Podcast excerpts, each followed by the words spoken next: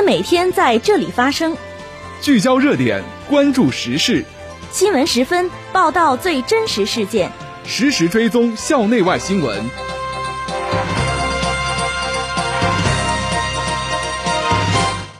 听众朋友，下午好，欢迎收听今天的新闻十分。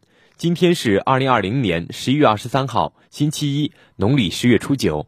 今天夜间到明天白天，聊城地区天气多云，气温负一度到七度。首先，让我们关注历史上的今天。一九九八年十一月二十三号，江主席同俄罗斯总统叶利钦举行非正式会晤。二零一五年十一月二十三号，二零一五世界机器人大会在北京开幕。这次节目的主要内容有。我校参加山东省外事研究与发展智库交流会暨课题研究督导评估会。我校学子在省师范从业技能大赛中获得佳绩。习近平向世界互联网大会、互联网发展论坛致贺信。以色列内阁批准与阿联酋互免签证协议。下面请听详细内容。首先是校内新闻。近日。省外办在聊城举办山东省外事研究与发展智库交流会暨课题研究督导评估会，聊城大学党委常委、副校长胡海泉出席会议，并介绍了我校的办学特色和外事工作情况。会议明确了山东省外事研究与发展智库建设二零二一年工作重点、思路、举措，要求各单位推进立项课题研究顺利开展，拓展成果转化渠道。更好的服务外事工作转型升级。省外办党组成员、副主任李永森，聊城市政府党组成员、副市长田中俊出席会议并讲话。会上，我校人文社科处处长陈德正介绍了太平洋岛国研究中心近年工作进展及智库建设经验。太平洋岛国研究中心课题负责人梁国杰、石英丽汇报了课题研究情况。会后。省外办组织与会人员来到我校太平洋岛国研究中心、北冰洋研究中心进行了实地考察。十一月十九号下午，学校党委常委、纪委书记、监察专员徐梅在西校区图书馆小报告厅为教育科学学院师生讲授思想政治理论课，授课题目为“党的优良作风的继承与发展”。徐梅分别从党的优良作风的内涵、形成与发展。继承和发展党的优良作风的时代意义，徐梅分别从党的优良作风的内涵、形成与发展、继承和发展党的优良作风的时代意义，以及如何继承和发展党的优良作风四个方面展开讲述，从时间脉络上阐述了我党的三大作风在不同时期的内涵、发展与继承，重点讲解了新时代作风建设的新思想、新理论、新实践和新成就。进一步明确了新时代继承和发展党的优良作风的新要求。据悉，学校领导为学生上思想政治理论课，是学校强化思想政治理论课主渠道作用的创新举措。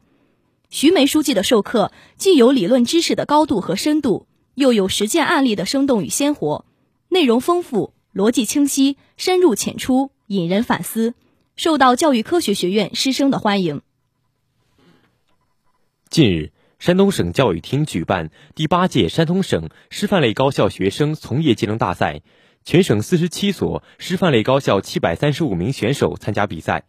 我校四十八名学生按照省教育厅要求，规范认真地参加了全部学科学段的线上决赛。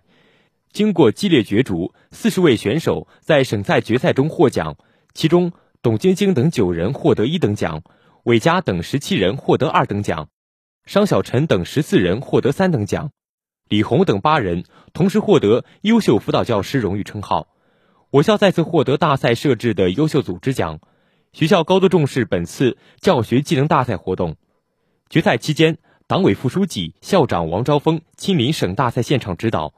比赛结束后，教育厅组织全省十六地市在线举行了双选会。多家地市教体局表示。大赛获奖选手可免参加教师招聘笔试，直接参加面试。面试合格的直接录用，并落实教师编制。我校参赛选手中，多数与青岛、滨州、聊城等地市的中小学达成了就业意向。十一月十六号，聊城大学农学院与山东信德科技股份有限公司共建的聊城大学山东信德噬菌体联合研发中心。动物细菌性疾病研究中心落地农学院，校地双方举行揭牌仪式。聊城大学农学院党总支书记邢金修、院长郭尚敬、副院长李玉宝、山东信德科技股份有限公司总监乔彦良、经理薛希娟、经理李文鹏等共同出席了仪式。邢金修表示，聊城大学山东信德噬菌体联合研发中心的建成和运行。是农学院将企业资金及先进管理经验引入专业教育、创新产教融合模式的重要举措，必将为农学院提升办学水平、提高动物医学及相关专业学生在校学习内容与行业发展需求的契合度等方面发挥积极作用。下面是学员快讯：十一月二十一号，历史文化与旅游学院组织同学们参观孔繁森纪念馆。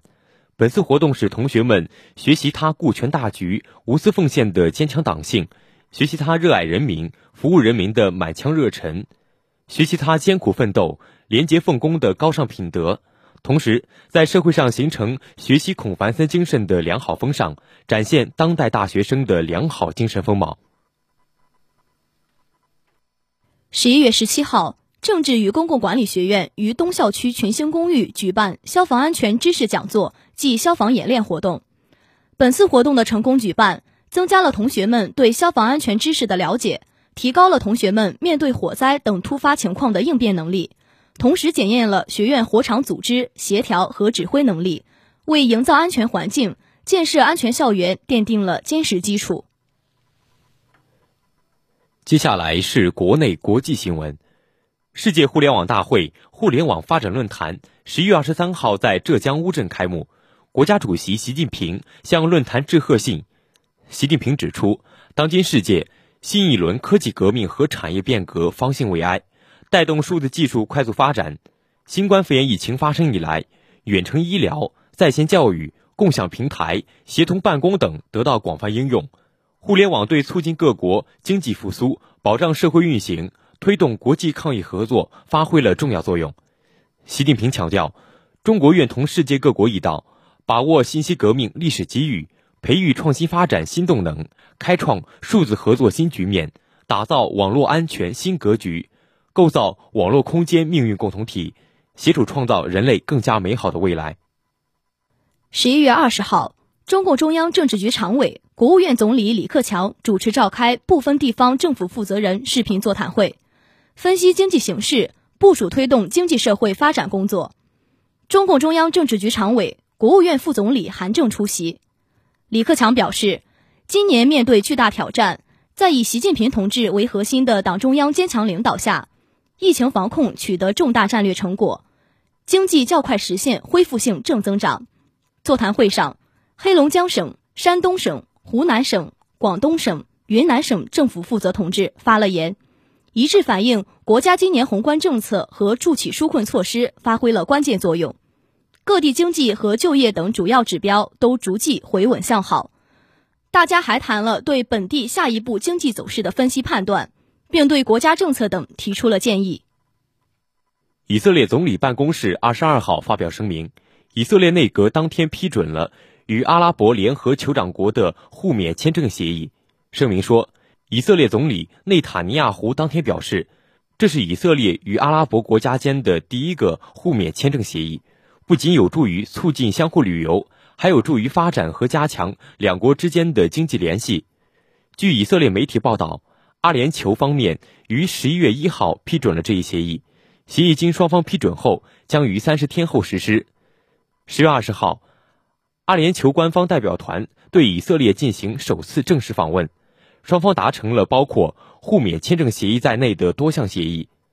十月二十五号，以色列内阁最终批准了以色列与阿联酋关系正常化协议。以色列于一九七九年和一九九四年先后与埃及和约旦签署和平协议，但尚未与这两个国家达成互免签证协议。听众朋友，今天的新闻时分就为大家播送到这里。编辑：孙晓岩，播音。宋子健、任乐乐，感谢您的收听，下次节目再会。